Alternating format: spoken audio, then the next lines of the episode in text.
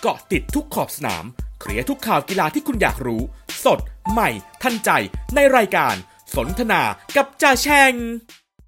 สวัสดีครับท่านผู้ฟังที่เคารพครับ วันจันทร์ที่ 29 พฤศจิกายน 2564 สนทนากับจ่าแช่งดำเนินรายการโดยสมชาย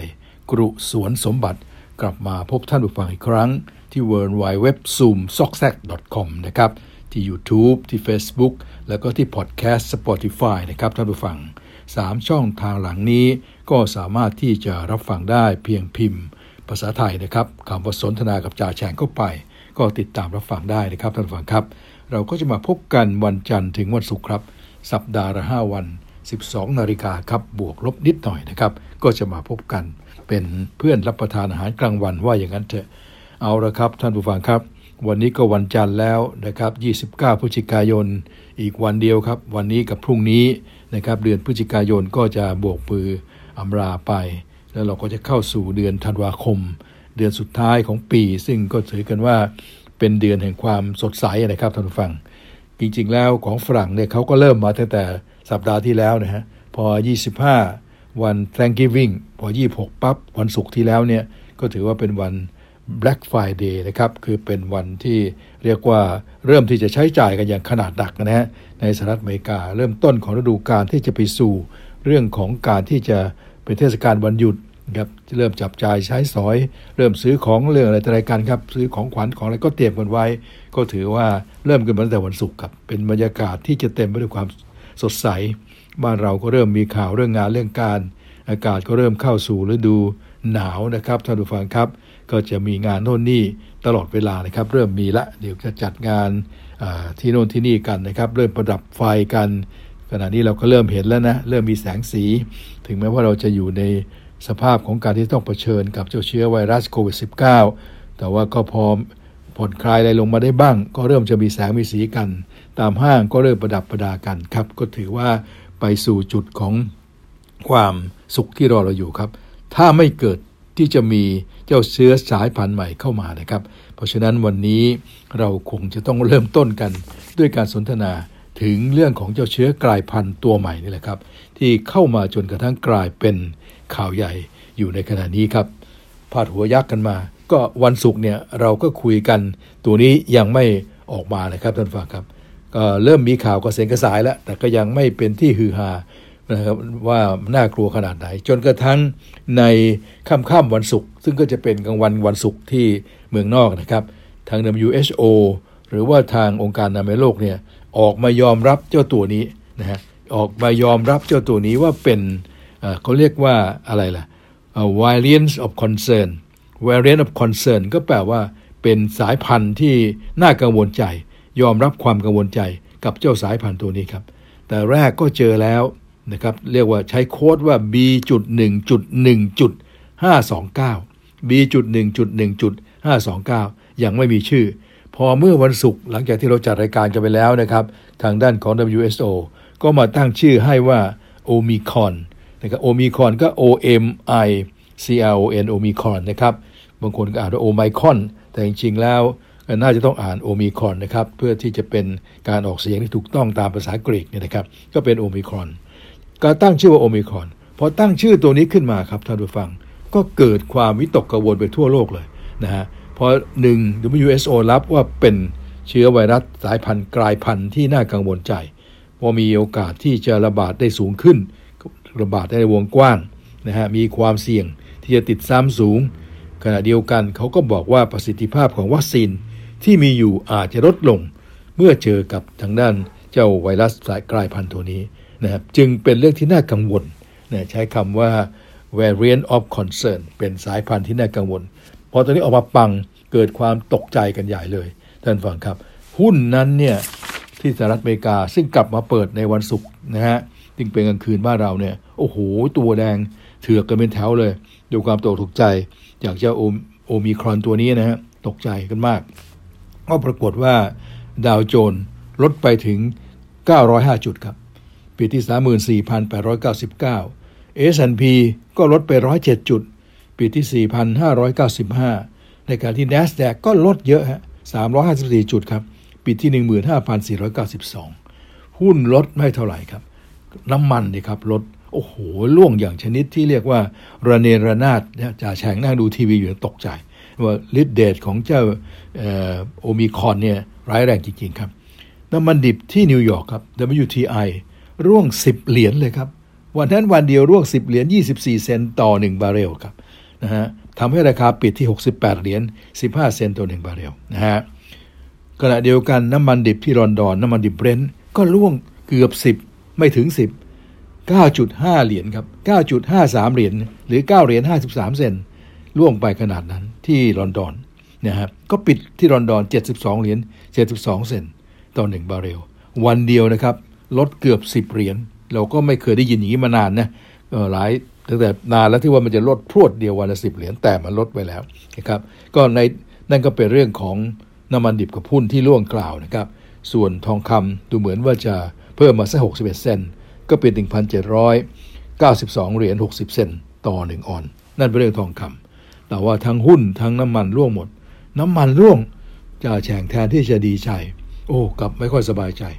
ถามว่าทำไมไม่ค่อยสบายใจนะท่านฟังครับ ไม่ค่อยสบายใจก็เพราะว่ามันร่วงผิดปกติไงตอนขึ้นเนี่ยนะฮะ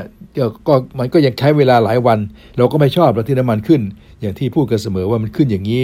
มันเหมือนกับจะมาทำซ้ำเติมนะฮะเรากำลังจะฟื้นกัน แต่กลุ่มโอเปกก็ไม่ยอมที่จะให้ความร่วมมือใดๆแหละเขาบอกว่าให้ช่วยผลิตเพิ่มก็ไม่ยอมผลิตเพิ่มอะไรอย่างนี้นะฮะรัฐบาลสหรัฐกับ หลายๆ ประเทศก็เตรียมตัวที่จะเอาน้ำมันสำรองออกมาใช้ เพื่อที่จะทำให้ราคาลด แต่พอเจอเจ้าตัวนี้ไม่ต้องใช้น้ำมันสำรองเลยครับ เจอเจ้าโอมิคอนเนี่ยลดพรวดไปอย่างชนิดที่น่าตกใจนะลดพรวดอย่างน่าตกใจนะครับแทนที่จะดีใจชาแฉงก็เลยรู้สึกกังวลใจ โอเค จะบอกว่าดีใจก็ดีใจ เพราะว่าราคาน้ำมันลดแบบนี้ อย่างสมมุติว่านิวยอร์กหรือ 68 เซนมันก็เป็นราคาที่พอรับได้นะ แต่ว่ามันที่มากกังวลใจขึ้นมาแทนก็เพราะเอ๊ะฤทธิเดชของเจ้าตัวโอมิคอนเนี่ยมันเยอะขนาดนี้เชียวเลยมันทำให้เกิดความหวาดกลัวขนาดนี้เชียวเลยน้ำมันหล่นขนาดนี้เชียวเลยเนี่ยแล้วก็นะฮะแล้วโลกจะเป็นยังไง เศรษฐกิจโลกจะเป็นยังไง ถ้าเกิดว่าความหวาดกลัวขึ้นมา หลายประเทศจะต้องชัดดาวไหมนะฮะพอเราจะจะล็อกดาวใหม่อีกไหมนะนี่เราเปิดลงไปดูต่อไปเลยครับท่านฟังโยงไปสู่เรื่องโควิดสิบเก้าราดูเบอร์เลย เราทราบกันอยู่แล้วว่าในยุโรปนั้น ก็โอ้โหหนักหนาสาหัสมาตลอดนะฮะหลายๆประเทศเยอรมันนี่อ่วมเนี่ยที่เราคุยกันนะฮะสหราชอาณาจักรก็กลับมาอ่วมอีกเหมือนกัน ก็ทำท่าที่จะมึนเงินไปหมดเนี่ยพอเจ้าตัวนี้ออกมาอีกคราวนี้เนี่ยออกมาใหญ่เลย อังกฤษก็บอกว่าต้องใช้มาตรการเข้มแล้ว ท่านนายกอังกฤษมาแถลงแล้วนะต้องใช้มาตรการเข้ม แล้วก็ห้ามการเดินทางจากสหรัฐแอฟริกา เพราะเจ้าเชื้อสายโอไมครอนก็พบมากที่แอฟริกาใต้ นะครับก็เลยห้ามว่าใครมาจากแอฟริกาใต้กับอีก 7-8 ประเทศของแอฟริกาแถวนั้นจะมาอังกฤษต้องมีอย่างนั้นมีอย่างนี้ต้องตรวจ7 0 0 8วันล็อกอะไรเงี้ยคือมาตรการเข้มเลย และห้ามบินไปมาห้ามมาไปไปจะต้องลำบากอะต้องตัวกันอย่างหนัก ทุกประเทศใช้กฎนี้หมดเลย ออกมาเรียกว่าให้ควบคุมหมด รวมทั้งไทยเราก็ประกาศนะฮะว่าเล่นงานเจ้าโอไมคอนตัวนี้เพื่อไม่ให้ระบาดเพราะความน่ากังวลใจของมันก็มีอย่างที่ว่าครับ เพราะฉะนั้นนี่คือเหตุการณ์ที่เกิดขึ้นเมื่อวันศุกร์กับวันเสาร์นับมาจนถึงวันนี้ครับ เมื่อเช้านี้มาอ่านข่าวท่านประธานาธิบดีของแอฟริกาใต้อ่านแล้วก็สงสารท่านนะฮะท่านวะท่านไซริล รามาโฟซาครับท่านไซริล รามาโฟซาประธานาธิบดีแอฟริกาใต้ ท่านก็บอกว่าโอ้โหโอดครวญเลยนะ ผิดหวังมาก เพราะว่าเนี่ยทุกๆ ชาติมาห้ามกันอย่างนี้นะท่านถือว่าเป็นการแบ่งแยกนะครับเป็นการรังเกียจ แล้วก็เป็นเรื่องที่ไม่จำเป็นและไม่เป็นธรรม ท่านบอกกันนะ deeply เลยใช้คำว่า deeply อย่างมากเลย อย่างลึกซึ้งเลยนะฮะท่านบอกว่าตอนนี้แอฟริกาใต้กำลังเป็นผู้รับเคราะห์หรือเป็นเหยื่อ ทั้งทั้งที่ยังไม่มีหลักฐานทางวิทยาศาสตร์ที่ชัดเจน ก็จริงอยู่ละมันอาจจะระบาดหนักอะไรแต่อะไรแต่ว่ามันยังไม่มีหลักฐานที่ชัดเจน และคนก็วิตกกลัว แล้วก็มองเสมือนหนึ่งว่าแอฟริกาใต้เนี่ยเป็นผู้ร้ายเนี่ยฮะอย่างหนักหนักจะปิดประเทศไม่ให้ใครติดต่อใครไปหาใครไม่ได้เลย ท่านประธานาธิบดีไซลินลาโมฟูซาท่านก็โอดครวญอยู่เมื่อเช้านี้ครับนะแล้วก็เป็นเรื่องที่สืบเนื่องมา แต่จะทำอย่างไรได้ ความน่ากลัวความที่ออกมาว่าพอ WHO บอกเป็นไวรัสที่ต้อง concern ต้องกังวลเนี่ยมันก็กลัวกันไปหมดพอกลัวขึ้นมาสหรัฐเนี่ยแตกตื่นเลยจ่าแฉ่งนั่งดูอยู่นะฮะก็อ่านข่าวมาท่านประธานาธิบดีไบเดนก็ออกมาแถลง คุณหมอฟอร์ซี่นะฮะถึงถือว่าเป็นที่ปรึกษาท่านประธานาธิบดี และเป็นผู้เชี่ยวชาญเรื่องโควิด -19 ของสหรัฐนี่เป็นพระเอกเลยต้องโดนสัมภาษณ์ทุกช่องออกทุกวัน ถามโน่นถามนี่ท่านก็บอกว่าเอ้ยต้องไปฉีดวัคซีน ท่านก็พูดเหมือน WHO ว่ามันน่ากลัวมันร้ายแรง อย่างงู้นอย่างนี้แล้วแต่วัคซีนเนี่ยนะฮะก็อาจจะเอาไม่อยู่แต่มันมีหลักฐานว่าวัคซีนเนี่ยฉีดแล้วเนี่ยไม่เป็นไร อย่างน้อยความอันตรายมันจะน้อยลงอาจจะเอามันไม่อยู่แต่ว่า ความเจ็บไข้หรือความการสารสูญเสียเนี่ยมันจะน้อย เพราะฉะนั้นก็ขอให้ฉีดวัคซีนกันขอให้คนไปการไปฉีดวัคซีนเนี่ยก็เป็นข่าวอยู่ทุกวันก็เกิดเป็นเรื่องใหญ่เรื่องโตขึ้นมาตลอดเสาร์อาทิตย์ครับทุกท่านครับ และณนาทีนี้ก็ยังเป็นเรื่องใหญ่อยู่ก็กังวลใจกันว่าจะเอาอยัางไงนะครับก็ยิ่งอ่านข่าวต่างประเทศก็ยังกลัวกันอย่างมากเกี่ยวกับไวรัสตัวนี้ครับท่านฟังครับ ส่วนประเด็นที่ว่าจะอ่านโอมิหรือโอไมบ้านเราก็แรกๆก็อ่านโอไมครอนกันนะฮะ ตอนหลังนี้ก็มีการใช้คำว่าโอมิครอนจ่าช้างนี่ความจริงก็เขียนโอไมครอนไปนะ แต่พอส่งไปที่ไทยรัฐก็ทางพิสูจน์อักษรเขาก็แก้ให้เป็นโอมิครอนเขาบอกว่าต้องใช้ตามหลักวิชาการนะฮะทางไทยรัฐนี่เขาจะมีหลักยึดเขาก็บอกว่าใช้ตามหลักวิชาการ ซึ่งก็จริงนะฮะถือทางด้านของหลักวิชาการเนี่ยเขาให้ใช้โอมิครอนจริงๆนะฮะให้ตัวเลขของการนับแบบกรีกตัวนี้เป็นโอมิครอนนะฮะส่วนโอไมครอนอาจจะอ่านอ่านเสียงตามอเมริกาหรือเปล่า เวลาจ่าแฉ่งฟังมันก็ไม่ชัด มันมิมิใหม่ๆนะ แต่ว่าคนอเมริกันเนี่ยอย่างที่เรารู้อะเวลา I ตัวนี้มันจะออกไออยู่ตลอดใช่ไหมอย่าง semi เนี่ยของเราเตะฟุตบอลกัน semi-final semi-final เราออกเสียงกันอย่างนี้ใช่ไหมฮะมาถึงรอบ semi-final แล้ว แต่สหรัฐอเมริกาจะใช้คำว่ามาถึงรอบ semi-final แล้วอ่านสระอีเป็นสระไอหมด semi-final ก็เป็น semi-final นะฮะบ้านเราเนี่ยตั้งแต่ไหนแต่ไรก็ anti anti ใช่ไหม ใช้คำ anti ไม่พอใจก็ anti กันหน่อย อะไรเงี้ยนะที่อเมริกาอ่าน anti ครับบ้านเรา anti หรือ anti ใช่ไหมแต่อเมริกาอ่าน anti ลงได้เขียนได้ I เป็น I เขาอ่านไอหมดเลยเป็น anti แทนที่เป็น anti เขาอ่าน anti นะก็เป็นอย่าง anti สังคมก็อ่านเป็น anti-society เอา anti อะไรเงี้ย semi anti อยู่ตลอด เมื่อก่อนไปงงไปคุยกับฝรั่งว่าเราต้องการแรงงานกึ่งฝีมือ อยากได้พวก semi-skilled เขาอ่านว่า semi-skilled เราฟังแต่แรกเว้ยอยากได้แรงงานอะไรเนี่ย semi-skilled พวกแรงงานยิ้มยิ้มเลยนึกว่า smile แต่เขาอ่าน semi เป็น semi เพราะฉะนั้นอย่างเนี่ยอีกอันหนึ่งห้างเนี่ยเห็นชัดเจนเลย ในยุโรปอ่านไออีเกียหมด บ้านเราก็มีและอีเกียเนี่ยห้างขายเฟอร์นิเจอร์จากที่อเมริกาก็อ่านไอเกียเพราะฉะนั้นเนี่ยพอเขียนไมครอนเนี่ยนะฮะ ฟังเสียงเนี่ยบางคนก็บอกว่าน่าจะมาจากอเมริกานะจ่าแจก็พยายามฟัง แต่ฟังแล้วมันก็ไม่จับไปได้นะว่าเขาออกใหม่หรือออกมีเนี่ยมันเร็วพูดเร็วไปหมด แต่ว่าเปิดไอ้ how to pronounce เนี่ยนะฮะชัดเจนนะเขาอ่านช้าๆให้ฟังว่าต้องออกโอมิครับเพราะนั้นก็ออกโอมิคอนนะครับ ก็ถือว่ามากราบเรียนให้ความรู้เพิ่มเติมกับตรงนี้ โอ้นี่ก็ว่ากันเรื่องนี้เรื่องเดียวเลยนะครับท่านผู้ชมครับ เพราะฉะนั้นเนี่ยกล่าวโดยสรุปก็คือไม่ว่ามันจะอ่านโอมิหรือโอไม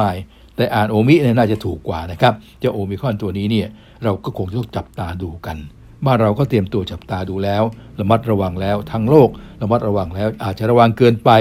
จนท่านประธานดีแอฟริกาใต้ ท่านน้อยใจอย่างที่ว่า แต่ก็หลายประเทศชาติก็คงจะไม่ฟังเสียงละเพราะทุกคนต้องเอาตัวรอดไว้ก่อน เพราะที่ผ่านมาเนี่ยมันหนักอะ่ะเจอเจ้าเดลต้านะ ตัวเดียวเนี่ยโหหนัก ตัวแรกๆยังไม่เท่าไหร่เจ้าเดลต้าหนักเหลือเกิน หลายคนก็บอกว่าไม่อยากประวัติศาสตร์ซ้ำรอย ถ้าเป็นอย่างเจ้าเดลต้าอีกเดี๋ยวฉันแย่แน่ ก็เลยเนี่ยแหละครับทำให้ทุกคนก็ต้องมากังวลใจมาห้ามไปแอฟริกาใต้หรือแอฟริกาอื่นๆนะครับ แล้วยิ่งวันนี้บอกว่าเจออีกตั้งหลายประเทศแล้ว เนเธอร์แลนด์เจอแล้วอังกฤษเจอแล้วนะครับเบลเยียมเจอแล้วนะอีก 3 4 ประเทศเจอฮ่องกงก็มีนะฮะอิสราเอลก็มีอย่างเงี้ยก็เลยอาจจะเป็นแค่รายสองราย เขาก็กลัวว่าถ้ามันระบาดเร็วเดี๋ยวจาก 2 ราย 3 ราย มันก็จะ ไปกันเรื่อยๆนะฮะก็เลยต้องระวังกัน เพราะฉะนั้นเราเองก็ต้องระวังด้วยเช่นเดียวกันครับ เพราะฉะนั้นประเด็นก็คือว่าเราจะต้องติดตามกันต่อไป วันนี้เปิดขึ้นมานะครับท่านผู้ฟัง เราคงต้องติดตามว่าตลาดหุ้นที่สหรัฐจะเป็นอย่างไร ตลาดน้ำมันโลกจะเป็นอย่างไรนะครับ เอาละอาจารย์เชื่อว่ามันคงจะไม่ขึ้นละต่อไปนี้ก็คงจะอยู่อย่างเงี้ย ในความหวาดกลัวตัวนี้มาก็คงจะทำให้ราคาน้ำมันอยู่ใน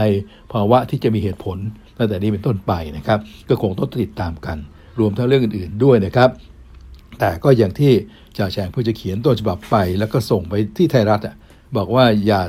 ตนกไว้ไอ้ตระหนักไว้แต่อย่าตนกครับตตระหนักไว้แต่อย่าตระหนกคือเตรียมตัวให้เต็มที่ไปฉีดวัคซีนเอาไว้ แล้วก็ป้องกันกันให้เต็มเหนียวอย่างที่เราป้องกันกันมานะครับ ถ้ามันจะพลาดพังบ้าง จะเสียทีบ้างก็ต้องยอมนะครับ แต่ว่าก็ถือเป็นโชคร้ายเคราะห์ร้ายไป แต่ระวังกันให้ที่สุดนะครับ แล้วก็ ไปฉีดวัคซีนกันให้ครบถ้วนด้วยนะครับท่านผู้ชมครับ เพื่อที่จะสู้กับเจ้าตัวนี้ต่อไปครับเจ้าโอมิครอนที่ว่านี้นะครับท่านผู้ฟัง เอาละครับก็คงจะจบเรื่องถึงก็จะรวบยอดเลย กลายเป็นเรื่องของอตัวใหม่ที่เราเจอกับเรื่องของเศรษฐกิจด้วยนะครับ เพราะมันพัวพันเข้ามาถึงเรื่องของน้ำมันเรื่องของหุ้นไปเรียบร้อยแล้วของเมื่อวานนี้นะครับ ก็เรื่องของโควิด -19 เราเดือเวอร์กับเรื่องหุ้น ก็พูดควบคู่กันไปเลยนะครับท่านผู้ฟังครับแต่ว่าก็มาถึงครับตอนนี้ก็คงจะจบเรื่องอันนี้ได้ครับในวันนี้ก็เพียงแต่ว่าเราจะต้องระวัง เราจะต้องติดตามกันต่อไปกันแล้วกันครับ มาดินฟ้าอากาศนิดนึงจะไม่พูดเลยก็ไม่ได้ครับ ตอนนี้ก็อากาศกำลังดีๆกำลังหนาวหนาวเย็นๆนะนะก็ขอ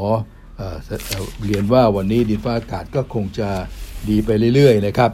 อุณหภูมิก็ยังอยู่ในระดับเย็นอย่างเนี้ยในกรทมจะอยู่ 21ถึง23 องศานะในระดับที่ต่ำสุดอะอีสาน 15ถึง21 องศาต่ำสุด เหนือ 17ถึง20 องศาต่ำสุดก็ถือว่าดีกันเลยทีเดียวก็จะมีใต้ที่ยังคงมีฝน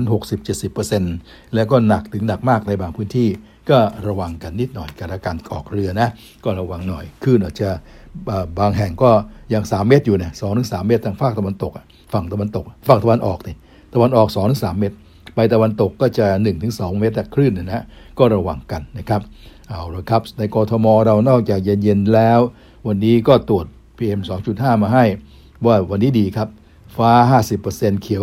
50%มีเหลืองที่เดียวที่เจ้าเก่าของเราคือที่ริมถนนมาเจริญ เพชรเกษม 8 หนองแขมนะครับดอกนั้นก็ดีหมด นี่ก็เป็นเรื่องราวทั่วๆไปที่อยากจะคุยกันในช่วงนี้ครับท่านฟังครับ เอาละ ก็มาถึงเรื่องของกอล์ฟเอาตรงนี้เลยก็กันไหนๆก็ไหนๆเลยนะ ต่อไปนิดหนึ่งนะฮะ เราเอาให้จบเรื่องเบรกแรกหรือเรื่องราวของข่าวกีฬา อย่างที่เราได้ปฏิบัติกันมา ก็มาที่เรื่องของกอล์ฟที่เราดูที่เราลุ้นกันนะครับสำหรับรายการสุดท้ายของยุโรปหญิงนะครับ ที่เรียกกันว่า Andalucía Costa del Sol Open de España นะครับท่านผู้ฟัง ซึ่งเป็นรายการสุดท้ายที่เอาสาวๆ70 กว่าคน ที่คะแนนสะสมดีที่สุดของยุโรปไปเจอกันนะครับ แล้วก็มีน้องจีน อาฒยา ฐิติกุลของเราไปด้วย ผลก็เราก็จ่าแฉ่งก็เชิญชวนให้เชียร์น้องอาฒยานะครับ แต่ปรากฏว่าเธอก็สู้เต็มที่นะครับสู้เต็มที่เลยนะครับ วันแรกอาจจะสตาร์ทไม่ดีหน่อย วันที่ 2 ก็เริ่มดีขึ้นนะฮะแล้ววันที่ 3 นั้นดีมากจนกระทั่งมาเป็นอันดับ2นะฮะแล้วก็ตามหลังคาร์โลตาซิกันดา เดี๋ยวมือดีมือเยี่ยมของฝ่ายหญิงของสเปนเขาอยู่สาม stroke ก่อนการแข่งขัน ก็เลยมาเชียร์ในในวันที่ 4 กัน แต่พอถึงวันที่ 4 ปังเมื่อคืนนี้หลายท่านที่ดูชมก็คงจะเห็นด้วยกับจ่าแฉ่ง ว่าคาร์โลตาซิกันดาเนี่ย โอ้โห เหมือนกับว่าดวงของเธอมานะครับตอนนี้เป็นวันของเธอช่วงนี้เป็นช่วงเวลาของเธอครับ เล่นอะไรก็ลงไปหมด เธอก็เล่นได้ดีนะครับในสุดแล้วเนี่ยทั้งได้ทั้ง เบอร์ดี้ทั้ง eagle เลยนะครับคาร์โลตาซิกันดาก็จบเป็นแชมป์ไปด้วย 15 under นะครับท่านผู้ฟัง ส่วนที่ 2 เป็นของมายาสตาร์คครับจากสวีเดน 11 under ครับ ส่วนอาฒยา ฐิติกุลของเราความจริงก็เล่นดีๆนะแต่ไปพลาดในหลุม 14 หรือหลุม 15เนี่ยจ่าแฉ่งจำไม่ได้แล้วที่ไปตีตกน้ำแล้วก็เสียไป 2 stroke นั้น เราก็เลยหล่นไปเป็นที่3นะครับแต่ก็ 11 under นะฮะได้ 11 under แล้วครับก็ไปหล่นไปเป็นที่ 3 ก็น่าเสียดายไป แต่ว่าอย่างไรก็ตามก็ยังเป็นที่3นะก็ถือว่ายอดเยี่ยมในทัศนะของจ่าแฉ่งนะครับ ส่วนที่ 4 นั้นก็เป็นฟาติมาเฟอร์นันเดสครับเฟอร์นันเดสคาโนนะครับฟาติมาเฟอร์นันเดสคาโนของสเปน7 under กับที่ 5 ครับนูเรียทูเรอสจากสเปนเหมือนกันก็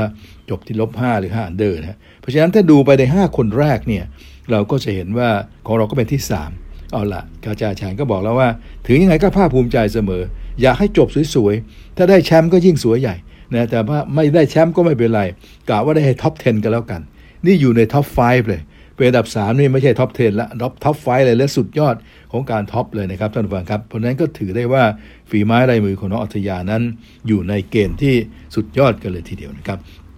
เราต้องเข้าใจนะก็ให้เกียรติคาร์ลอตาซิกันดาครับ นี่คือสาวใหญ่คนหนึ่งนะครับของ การเล่นฝ่ายหญิงนะครับ อายุก็ 30 31 แล้วล่ะนะฮะ เป็นนักกอล์ฟสเปน เคยขึ้นไปถึงอันดับ 15 ของโลกก็เคยไป และตอนที่เธอเป็นนักศึกษาเนี่ยฮะฝึกกอล์ฟเนี่ยเธอก็ไปเรียนอยู่ที่อเมริกาก็ไปฝึกที่อเมริกาเนี่ยเหมือนกับคนอื่นๆทั้งหลายนะครับท่านผู้ฟังก็ไปเรียนอยู่ที่นั่น แล้วก็ออกมาเล่นกอล์ฟอาชีพเล่นมาตั้งแต่ปี 2011นะฮะตอนที่เรียนอยู่อเมริกาเรียนที่ Arizona State นะ แล้วก็ตั้งแต่ปี 2011 มาสู่อาชีพ จากนั้นเนี่ยเธอก็โอ้โหมาเล่นในยุโรปเป็นส่วนใหญ่ ได้เป็นแชมป์ยูโรเนี่ยนะปี 2012 เนี่ยเธอได้เหมือนอย่างที่อาฒยาได้ในปีนี้เลย เธอเป็นแชมป์นะครับได้คะแนนสะสมของปีนั้นที่เขาไม่เรียกว่ายังไม่เรียกว่าเป็น Andalucía เป็น Race to Andalucía แต่ว่าเป็นคะแนนสะสมเหมือนกันเนี่ยเธอก็เป็นที่หนึ่งนะฮะแล้วได้เป็น Rookie of the Year ของปีนั้น 2012นะฮะก็ได้เป็น แล้วยังได้เป็นนักกอล์ฟยอดเยี่ยมด้วย ก็ได้เป็นในปีนั้น ซึ่ง 3 สิ่งเนี่ยนะฮะ สิ่งที่คาร์ลอตาซิกันดาแชมป์เมื่อคืนที่ทำได้เนี่ย เคยทำไว้เมื่อปี 2011ทั้งนั้นฮะ แต่ว่าน้องอัธยาของเรามาจบที่ 3 เมื่อคืนนี้ แต่ก็ทำได้ 3 สิ่งอย่างที่ทางด้านของคาร์ลตาซิกันดาทำไว้ครับ คือได้คะแนนสะสมนะครับที่เขาเรียกกันว่า the race uh, to Andalusia นะครับ เอาสั้นๆ มีคอสตาอะไรเดี๋ยว ยาวไป เอาเป็นว่า the race to Andalusia เนี่ยเธอได้มาก็คะแนนสะสมสูงสุด ได้ก่อนที่จะมาแข่งเมื่อคืนอย่างที่เราทราบกัน ก็ได้รางวัลก็เท่ากับคาร์ลอตาแล้วนะครับ และอันที่ 2 ก็ได้เป็น Rookie of the Year หรือน้องใหม่แห่งปี ซึ่งก็เท่ากับคาร์ลอตาซิกันดาในปีนั้นนะฮะแล้วอันอีกหนึ่งรางวัลครับ อันนี้หลังจากที่การแข่งขันเมื่อคืนจบลง เขาก็โหวตกันนะฮะว่าใครจะเป็นผู้เล่นยอดเยี่ยม ของยุโรปฝ่ายหญิงปีนี้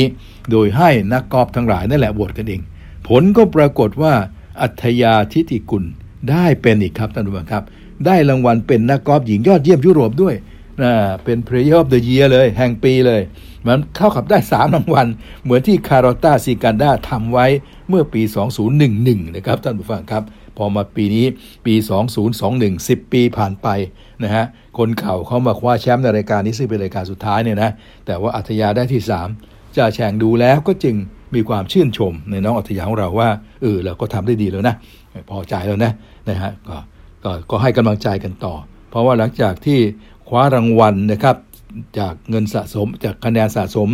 มาสู่ที่เดี๋ยวเรียกว่า the rest Andalusia เนี่ยแล้วเนี่ยหนึ่งแสนสองหมื่นห้าพันเหรียญนนะเกือบหกล้านบาทที่เธอได้ไปแล้วนะฮะสำหรับทางด้านของ น้องจีเนี่ยได้ไปแล้ว เมื่อคืนเนี่ยพอมาได้ที่สามในรายการก็ได้อีกนะฮะอ่ามาได้รายการได้มาอีกสามหมื่นหกพันกว่ายูโร ที่หนึ่งก็ซีกันด้าว่าไปได้ไปสักแสนกว่ายูโรหรือเท่าไหร่หรือเจ็ดหมื่นยูโรอะไรไม่แน่ใจนะ ก็ปีที่หนึ่งก็ว่าไป แต่ของเราได้สามหมื่นหกได้เป็นของแถมเมื่อคืนเนี้ซึ่งก็ล้านกว่าบาทสามหมื่นหกยูโรนี่ก็ล้านกว่าบาท เพราะฉะนั้นได้ไว้แล้วเนี่ยเกือบเกือบหกล้าน แล้วเมื่อคืนได้มาเป็นของแถมอีกหนึ่งล้านสามแสนจากการได้ที่สามก็ถือว่าแฮปปี้ไปเลยนะครับสำหรับน้องอัธยาของเรา ก็สามารถที่จะหลับบนเครื่องบิน เพราะว่าเสร็จแล้วต้องรีบขึ้นเครื่องเลย เพื่อจะบินไปอเมริกานะครับน่าจะต้องไปแข่งฟลอริดาเพื่อไปสู่การ Qualify School ครับท่านผู้ฟังครับ เราจะต้องมาตามลุ้นกัน ตอน Qualify School อีกครั้งหนึ่งว่าเธอจะได้ไปเล่นที่สหรัฐอเมริกา NPGA เต็มตัวหรือไม่อย่างไรครับ การคัดเลือกตัวเขาคัดมาหลายรอบหลายรอบหลายรอบ จนกระทั่งน่าจะเป็นรอบที่ 4 แล้ว มาหลายรอบแล้ว ต่อไปนี้เนี่ยเป็นไฟแนลเลยนะครับก็จะมีจำนวนหนึ่งที่รออยู่แล้ว แล้วเมื่อคืนนี้ก็ไปหลายคนนะฮะโดยเฉพาะทางด้านของยุโรปเนี่ยก็เห็นบอกว่าจะไป 5 คนนะฮะก็จะไป 5 คน พอเข้าไปปุ๊บท่านผู้ฟังครับ ก็เขาก็จะไปคัดจากจำนวนอีกกว่าเป็นเกือบร้อยกว่าคนเนี่ยนะกับทั้งหมดที่เข้ามาถึงรอบสุดท้ายเนี่ยจะไปคัดเลือกกันแล้วเนี่ยนะคัดเพื่อให้ เอาแค่ 45 คนที่จะได้ตั๋วเล่น NPGA ในปีหน้า 45 คนเองนะฮะ ต้องเป็นหนึ่งใน 45 นั้น ถ้าดีที่สุดคือ 20 คนแรก 20 คนแรกนี่จะเล่นทุกรายการของ LPGA เลยนะฮะเล่นได้เต็มที่เลย แต่ว่าถ้าเป็นคนที่ 21 ไปถึงที่ 45 เนี่ยนะ ก็จะได้เล่นบางรายการไม่เต็มที่นะแต่ได้เล่นละ มันถ้า 20 คนแรกได้เล่นทุกรายการ เราก็หวังว่านะครับน้องของเราครับน้องจีนครับน้องอาฒยานั้น จะไปได้เป็นหนึ่งใน 20 คนแรกครับ ในบรรดาโฆษกและพิธีกร ผู้บรรยายของรายการทางยุโรปเนี่ยเขาให้กำลังใจแล้วเขาเชื่อว่าเธอจะติดแน่เขามองว่าเธอจะเป็นหนึ่งใน 20 คนแรกด้วย นั้นห้วงเวลาของเธอจะอยู่กับทัวร์ที่ RPGA ทัวร์เนี่ยมากกว่าที่จะมา European Tour แล้ว เขายังพูดถึงขนาดว่าถ้ามีเวลาก็กลับมาเยี่ยมบ้างเนออะไรทำนองนั้นนะฮะให้มาเยี่ยมยุโรปบ้างเนอเหมือนกับเพลงลูกทุ่งของเรานะถ้ามีเวลาก็กลับมาบ้าง อะไรทำนองนั้นเขาก็พูดด้วยความน่ารักว่าอย่างนั้นนะครับ แต่ว่าทางด้านของน้องจีนเราเนี่ยแต่ว่าอย่างที่ว่าครับการแข่งขันไม่มีอะไรแน่นอน ต้องให้กำลังใจกันต่อ ดูฝีมือของเธอ ก็ถือว่าน่าจะผ่าน ดูฝีมือของเธอจ่ากจากเชื่อว่าเธอน่าจะได้ตั๋วใบนี้ แต่อย่างไรก็ตามอย่างที่บอกครับกอล์ฟมันเป็นวันๆอะเป็นเป็นไซเคิลอะมันเป็นช่วงๆเดี๋ยวเกิดไปช่วงนี้เธอไม่ดีขึ้นมาแม่ก็ใจหายเพราะฉะนั้นต้องเอาใจช่วยนะฮะก็กราบเรียนว่าก็คงจะเริ่มเท่าไหร่แหละ วันที่สองนี่นะมั้งสองธันวาถึงห้าธันวาครับสองธันวาถึงห้าธันวา ถ้ามีโอกาสถ้าหาทางช่องทางตามข่าวได้จ่าแฉงก็จะพยายามนะครับที่จะเอาข้อมูลนั้นมาที่จะมารายงาน ให้ท่านผู้ฟังรับทราบว่าการแข่งขันของเธอนั้นเป็นอย่างไรบ้างในแต่ละวัน และในสุดแล้ว เธอสอบติดไหม ที่จะได้ไปเล่น LPGA ที่สหรัฐอเมริกาเต็มตัว เราหมอใจช่วยน้องชีนกันนะครับท่านผู้ฟังครับเช็ดเห็นด้วยกับทางด้านของผู้บรรยายที่ยุโรปล่ะ ว่าเธอน่าจะติด แต่ว่าก็อย่างที่บอกแล้วว่าเรื่องของกอล์ฟมันมีอะไรที่อาจจะไม่แน่ได้ เราก็ขอว่าเอาใจช่วยเธอ ให้ความไม่แน่นั้นอย่าเกิดขึ้นนะครับให้เธอไปตามแน่วแน่ไปตามฝีไม้ลายมือของเธอ เหมือนอย่างที่เธอเชื่อให้เราเห็นนะครับ เพราะฉะนั้น1ใน20 คนเอา1ใน20นะหนึ่งใน 45 มันเล่นน้อยไปถ้าเอา1ใน 20 ครับ ก็ขอให้กำลังใจแก่อัธยาทิติกุลครับ เอาละครับแหมช่วงนี้เราใช้เวลาเยอะหน่อย ก็อยากให้จบที่เรื่องราวของน้อง ก็คงไม่เป็นไรนะครับ เรื่องราวของน้องนั้นพูดแล้วก็ใครๆก็บอกว่าอยากฟังนะเพราะมีคนที่ชอบหรือเอาใจช่วยนอกทยานเยอะก็เลยขอโอกาสพูดยาวๆนิดหนึ่งครับ เอาละครับ ช่วงนี้ก็คงหยุดพักนิดนึง แล้วเดี๋ยวเราค่อยมาพบกันในช่วงที่ 2 เรื่องของฟุตบอลครับ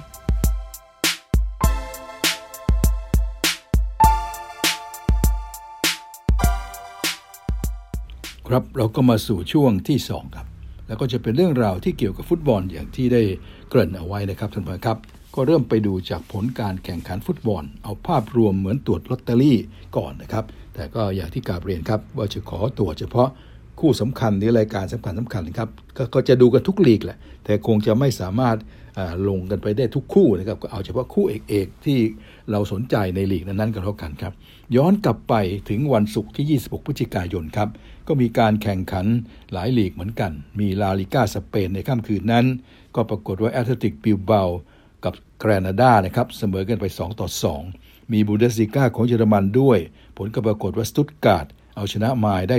2-1 มีกัลโช่เซเรียอาอีกหนึ่งคู่ ปรากฏว่ากายารี่ก็เสมอกับซาแลร์นิตาน่าไป1ต่อ1นะครับเสร็จแล้วก็เป็นลีกเอิงหนึ่งคู่ครับ เมื่อทีมล็องส์ครับ ก็เอาชนะอองเช่เออเสมอสิเสมอกับอองเช่ไป 2 ต่อ 2 ครับ นั่นก็เป็นเรื่องราวของคืนวันศุกร์ครับ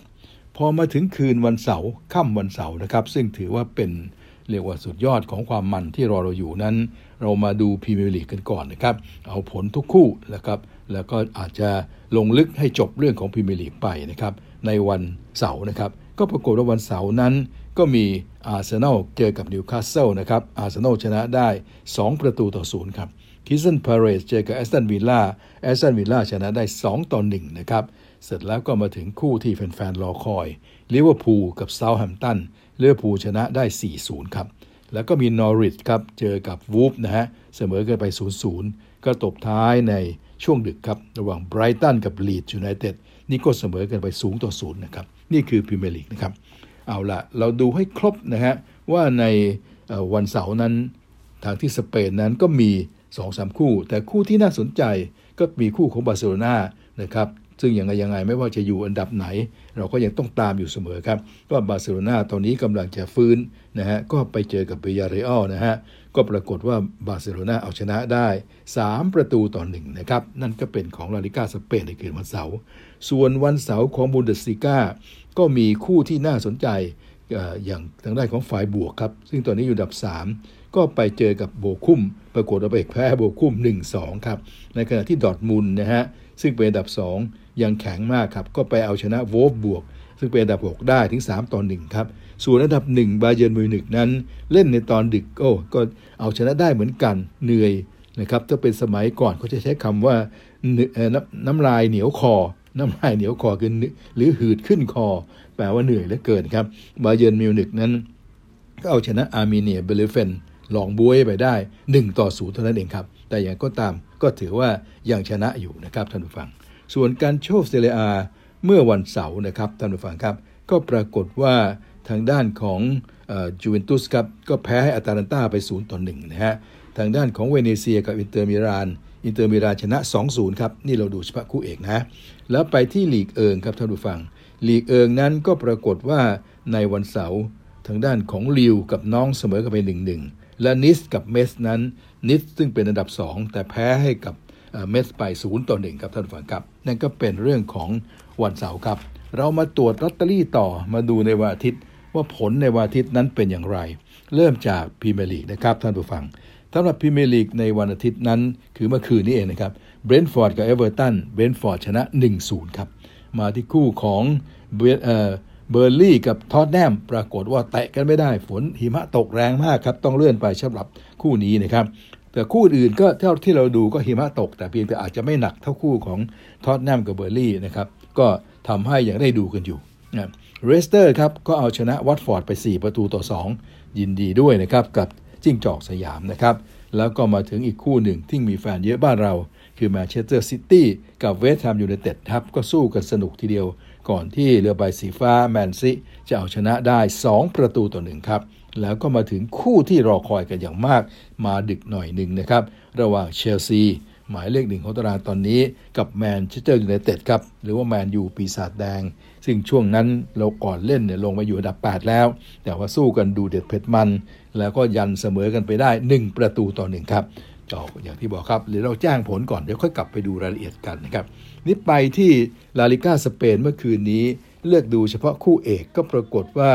เรียลเบติสครับเอาชนะเลบานเต้ไป 3 ต่อ 1 นะครับ แล้วเอสปันยอนกับทางด้านของเรอัลโซเซียดัดก็เอสปันยอนชนะเรอัลโซเซียดัด1ต่อ 0 นะครับ ในขณะที่แอตเลติโกมาดริดบุกไปชนะกาดิส 4 ต่อ 1 นะครับ แล้วเรอัลมาดริดก็เอาชนะเซบียาไป 2 ต่อ 1 ฮะ เมื่อคืนนี้สเปนมีแข่งหลายคู่คู่อันดับต้นๆ ก็เลยต้องรายงานเยอะหน่อยนะครับ ส่วนของบุนเดสลีกาเยอรมัน เมื่อคืนนี้ก็เหลือคู่ดัง ๆ เพียงไม่กี่คู่นะฮะยูเนียนเบอร์ลินครับ อันดับ 5 ไปไปแพ้ให้กับแฟรงก์เฟิร์ต1ต่อ2ครับ ในขณะที่ไบเออร์เลเวอร์คูเซนก็ไปชนะแอร์เบไลป์ซิก3 ประตูต่อ 1 ปีนี้แอร์เบไลป์ซิกไม่ค่อยดีนะฮะ ก็แพ้นะครับ ส่วนทางด้านของกัลโชเซเรียอาคู่ดัง ๆ ที่เราตามกันก็มีเอซีมิลานครับ โอ้ เมื่อคืนแพ้อีกแล้ว แพ้แก่ซัสซัวโลไป 1 ต่อ 3 ครับ น่าเสียดายนะฮะทางด้านอีกคู่หนึ่งก็เป็นโรม่านะครับ ก็เอาชนะตูเรโนไป 1 ต่อ 0 ครับ แล้วในขณะเดียวกันกับคู่สุดท้ายนาโปลีครับ ซึ่งเป็นหมายเลขหนึ่งของตาราง ยังคงแข็งแกร่งมาก เอาชนะลาซิโอไป 4 ประตูต่อ 0 นะฮะ นี่ก็เป็นเรื่องของการโชว์สเรอา ส่วนในเรื่องของลีกเอิงหรือของฝรั่งเศสนั้น ก็มีอยู่2อสาคู่ครับที่อยากจะพูดถึง เรามาเริ่มจากแซงเอเตียงกับปารีสก่อนเลยนะครับ ซึ่งเป็นคู่แรก ก็ปรากฏว่าปารีสแซงแช็กแมงซึ่งเต็มไปด้วยซุปตาทั้งหลาย ก็เอาชนะแซงเอเตียงไปอย่างยากเย็น 3 ประตูต่อหนึ่งครับ แล้วก็ตามมาด้วยอีกคู่หนึ่ง ซึ่งเป็นอันดับ 3 ของฝรั่งเศสคือแลนส์ก็บุกไปชนะลอริยอง 3 ประตูต่อศูนย์ครับและสุดท้ายตอนดึกนะครับมักเซยอันดับ 5 ก็เอาชนะทัวร์อันดับที่ 17 ไป 1 ประตูต่อศูนย์ครับเราก็เลือกมาอย่างที่กาเรียนแล้ว ว่าเอาเฉพาะคู่เอกๆทั้งนั้นนะครับ เอาละทีนี้ก็จะกลับไปดูรายละเอียด เฉพาะคู่ต่างๆนะครับ เท่าที่จะเลือกได้เอาคู่นี้ก่อนเลยดีไหมเพราะว่าเพิ่งจะพูดกันหยกๆคือลีกเอิงนี่แหละ เมื่อคืนนี้นะครับวันอาทิตย์นี้คู่ของปารีสแซงแชกแมงกับแซงเอเตียงนั้นจ่าแฉงก็นั่งดูอยู่ด้วยนะครับท่านผู้ฟังครับ ก็อยากจะได้เห็นปารีสเต็มตาสักที ว่าเป็นยังไงก็ปรากฏมากันครบเครื่องนะสามทหารเสือเนี่ยมาหมดนะเอ็มบัปเป้ เมสซี่แล้วก็เนย์มาร์นะครับแต่ปรากฏว่าโอ้โหกว่าจะเอาชนะได้นี่ลำบากลำบนเนี่ยนะโดนดำไปก่อนด้วย 1 ต่อ0นะในทีที่ 23นะโดนยิงไปก่อนนะฮะแล้วก็หลังจากนั้นก็พยายามจะเอาคืนก็เอาไม่ได้สักทีจนกระทั่งเขาเหลือ 10 ตัว หรือเหลือ 10 คนนะฮะพอไปเล่นเจอใบแดงเขาคนหนึ่งก็เลยเหลือ 10นะนั่นแหละครับทางด้านของทางด้านของปารีสแซงต์แชร์แมงเนี่ยถึงเอาคืนมาได้ เป็น 1 ต่อ1นะครับ โดยมาร์ควินญอส โดยมาร์ควินญอสเป็นคนยิงได้ 1 ต่อ 1 ก็ตีเสมอขึ้นมา แต่พอหลังจากนั้นนะครับ ในครึ่งหลังก็ค่อยอย่างชั่วหน่อย ค่อยลื่นไหลหน่อย เพราะตัวมากกว่าเขา ดีมาเรียยิงได้ในนาทีที่ 79 นะครับ แล้วก็มาร์ควินญอสได้อีกลูกหนึ่งในนาทีที่ 91 ครับ ก็เลยแตายชนะไป 3 ประตูต่อหนึ่งโอ้โห นั่งดูแล้วเนี่ยดาราเยอะเกินไปบางทีก็แข่งกันเหมือนกันนะแข่งแย่งกันเหมือนกัน แต่อย่างไรก็ตามนะก็ต้องยอมรับว่าการมีดาราเนี่ยมันก็ ก็ดูเพลินเนี่ยนะทั้ง 3 คนเนี่ยเล่นกันเพลิน ถ้าเวลาเข้าขากันเนี่ยเพลินจริง ๆ อย่างเมสซี่เนี่ยเขาอาจจะยังยิงประตูไม่ได้นะเมื่อคืนก็ยิงไม่ได้เลย แต่เขาเป็นคนผ่านเลยนะเป็นผู้ที่เกี่ยวข้องกับการทำประตูเนี่ยทั้ง 3 ลูกเลยนะฮะมาจากทางด้านของเมสซี่เกือบทั้งนั้นเลยสามลูกที่ยิงประตูได้ เพราะฉะนั้นนี่ก็ถือได้ว่ายังเป็นอัจฉริยะอยู่ครับท่านผู้ฟังครับ นั่นก็เป็นคู่สังข้อรายละเอียดจากคู่ลีกเอิงนะครับที่อยากจะหยิบมาสักคู่หนึ่ง คือคู่เมื่อคืนนี้ ปารีสแซงต์แชร์แมงกับแซงต์เอเตียนครับทีนี้เราก็ย้อนกลับไปดูเฉพาะเรื่องของพรีเมียร์ลีกกันก่อน ย้อนกลับไปสู่เมื่อวันเสาร์นะครับท่านผู้ฟังครับ ไปดูคู่อาร์เซนอลกับนิวคาสเซิลนะครับที่อาร์เซนอลชนะ 2-0 อย่างที่รายงานเมื่อสักครู่นี้ ก็ต้องดีใจด้วยกับเจ้าปืนใหญ่นะครับ ก็ถือว่าเล่นดีเล่นคมนะเนี่ยคราวที่แล้วเนี่ยทำไมนับไปแพ้ลิเวอร์พูลก็เจอคนคมกว่าก็จะเป็นอย่างนั้น แต่ต้องยอมรับว่าอาร์เซนอลเนี่ยใช้ได้เลยนะ ภายใต้การกำกับการแสดงของมิเกลอาร์เตต้านี่ถือว่าใช้ได้เล่นแบบลุกแบบลุยน่าดูนะครับท่านผู้ฟังครับบุกอยู่ตลอดเวลาเอาชนะได้2ประตูต่อศูนย์ความจริงนั้นควรจะชนะได้มากกว่านั้นนะครับท่านผู้ฟังครับ ก็มีทางด้านของนาทีที่ 56 ครับ ทางด้านบูกาโอซาก้านะครับบูกาซาก้านะครับบูกายโยซาก้าเป็นคนยิงประตูเดิมประเดิมนะฮะหลังจากนั้นนาทีที่ 56 กาเบรียลมาร์ติเนลลี่ก็ ยิงประตูที่ 2 ปิดกล่องนะฮะก็ทำให้ชนะไป 2-0 อย่างงดงามนะฮะนั่นก็คืออาร์เซนอลครับ ส่วนลิเวอร์พูลที่มาตอนดึกเนี่ยนะฮะก็ยิงถึงโอ้โหสี่เท่าไหร่เนี่ยสี่ประตูใช่ไหมฮะสี่ประตูศูนย์เลยนะฮะโดยเริ่มจากดิโอโกโชต้าก่อนนะนาทีที่สองเนี่ยนาทีครึ่งมั้งหนึ่งนาทีครึ่งก็ยิงได้แล้ว นาทีเศษๆฮะดิโอโกโชต้าเนี่ยก็ยิงไปแล้วพอหลังจากนั้นนาทีที่32โชต้าได้อีกลูกหนึ่ง แต่ว่าวาสนาไม่ได้แฮตทริกนะครับ ไม่ได้แฮตทริกนะครับ ลูกที่ 3 เป็นของติอาโกอัลกันตาร่านะครับ และลูกที่ 4 เป็นของโฟกิฟันได้มาปิดจากในนะครับ เป็นประตูที่ 52 ครับ ก็ชนะไป 4-0สำหรับซาร่านะฮะไม่ได้ยิงก็จริง แต่เกี่ยวข้องกับลูกหลายลูกเลยทีเดียวครับ อย่างน้อยก็ผ่านลูก 2 ลูก ลูกที่2เนี่ยเขาเป็นคนผ่านให้โชต้ายิงนะถ้าอยู่ยิง เพราะฉะนั้นก็ต้องถือว่า ซาร่าเนี่ยก็เป็นมีบทบาทมากครับ แล้วจากผลของการเล่นเมื่อคืนนี้นะฮะที่ที่ที่เมื่อคืนก่อนเนี่ยที่ทางด้านที่ทางด้านของเขาเล่นได้แล้วผ่านลูกได้เนี่ยทำให้ขณะนี้ซาลาห์เขามีสถิติที่สำคัญเลยนะครับว่ามีสถิติในการร่วมทำประตู ทั้งทำประตูและร่วมทำประตูคือการผ่านลูกเนี่ยทั้งหมดเนี่ยหนึ่งลูก โดยยิงเอง 108 ลูกแอสซิสต์42 ลูกนะฮะมีส่วนร่วมกับการประตูเนี่ยการได้ประตูเนี่ย ร้อยห้าสิบลูกเรียบร้อยแล้วนะฮะยิงเองย้ำอีกทีนะฮะหนึ่งร้อยแปดแล้วก็ผ่าน42ลูกที่ 42 คือลูกเนี่ยลูกสุดท้ายลูกที่ผ่านให้โชต้าในเมื่อคืนวันเสาร์นี่แหละครับนี่แหละถึงได้บอกว่ามูฮัมหมัดซาร่าตอนนี้อะไรอะไรก็เป็นสถิติไปหมด คนเนี่ยจับจ้องดูสถิติของเขาเลยว่า อืมสุดยอดถึงจะยิงประตูไม่ได้เนี่ยแต่อยู่ตรงไหนก็เป็นเรียกว่าเป็นประโยชน์กับทีมนะครับก็เป็นตัวแอสซิสที่ยอดเยี่ยม เป็นผู้ที่ช่วยได้หนึ่งประตู เมื่อค่ำคืนวันเสาร์ที่ผ่านมานะครับท่านผู้ชมครับก็ส่วนสำหรับทางด้านของเจอร์เกนคล็อปป์เราฟังเขาหน่อยก็ดีเหมือนกันนะนะเขาบอกว่าเขาพอใจมากกับรูปเกมทั้งหมดนะฮะแม้เราจะทำประตูได้เยอะนะฮะแต่เราก็เปิดโอกาสให้คู่ต่อสู้หลายครั้งเหมือนกัน โชคดีที่อาริซองอาริซองนั้นยังเซฟไปได้นะฮะจะทำให้เราไม่มีปัญหามากนัก ก่อนที่เราจะเริ่มทำประตู ก่อนที่เราจะเริ่มทำประตูแล้วเล่นได้เข้าฝัก ผมคิดว่าเราคงต้องมีการปรับปรุงแนวรับบ้างนิดหน่อย ซึ่งเป็นจุดอ่อนของวันนี้ นอกนั้นแล้วทุกอย่างยอดเยี่ยมหมด แล้วก็ชื่นชมมากนะครับ บอกว่าคนที่ดีที่สุดแล้วทางด้านที่ลิเวอร์พูลคุ้มที่สุด ในการที่จะไปซื้อตัวมาเนี่ยก็คือดิโอโก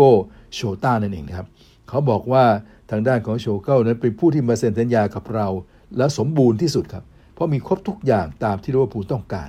มีทั้งทักษะทางด้านเทคนิคและทางกายภาพ และนอกจากนั้นยังเป็นคนที่ฉลาดมาก และสามารถเรียนรู้ได้ครบทุกแท็กติกอย่างรวดเร็ว และเหนือสิ่งอื่นใดก็คือ เขาเล่นได้ทั้ง 3 ตำแหน่งในแดนหน้าเห็นไหมฮะโอ้โหนานๆจะได้ฟังโค้ดชมสักทีนึงนี่ถือว่าชมอย่างสุดยอดเลยนะเจอร์เกนคล็อปป์ก็ชมโชต้าอย่างมากเลยทีเดียวครับ นั่นก็เป็นรายละเอียดเบื้องหน้าเบื้องหลังนะครับ ในคืนวันเสาร์ของพรีเมียร์ลีกในวันเสาร์ของพรีเมียร์ลีกนั้น ก็ยังมีเรื่องที่น่ายินดีอีกเรื่องหนึ่ง คือขอยินดีกับทางด้านสตีเฟนเจอร์ราร์ดหน่อย นี่ขวัญใจของเรานะฮะสมัยเป็นนักเตะนี่ใครๆก็รักสตีเฟนเจอร์ราร์ดตอนนี้มาเป็นกุนซือมาอยู่กับแอสตันวิลล่าชนะได้เป็นครั้งที่ 2 แล้วนะอ่าสเตอราดก็บอกสตีเฟนเจอร์ราร์ดก็บอกว่าจริง ๆ แล้วเนี่ยชุดเก่าเนี่ยทำไม่ดีนะครับ staff เก่าที่ทำไม่ได้ดีมาก และแข็งแกร่งมาก เขาก็ไม่ไม่ไม่ถึงได้ประหลาดใจว่าทำไมทำไมช่วงหนึ่งถึงมีแพ้ถึงห้าหกครั้งติดต่อกัน ทั้งที่เขาคนก็ทำได้ดีเหลือเกินนะครับ บอกผมเองก็ยังไม่ได้มาแก้ไขอะไรมากมาย เพียงแต่เดินตามตามรอยเดิม แล้วก็ให้ทุกคนมีความตั้งใจมากขึ้น แล้วมองผลลัพธ์ในเชิงบวกมากขึ้น ก็ปรากฏว่าพวกเราเล่นได้ดีจริง ๆ แล้ววันนี้แม้จะเหนื่อยมาก แต่เราก็เอาตัวรอดมาได้ และต้องขอชื่นชมอีกครั้ง ว่านักเตะทุกคนของเราของแอสตันวิลล่านั้นยอดเยี่ยมมาก นี่เป็นคำกล่าวของสตีเฟนเจอราดครับยังชื่นชมและให้เกียรติกับทีม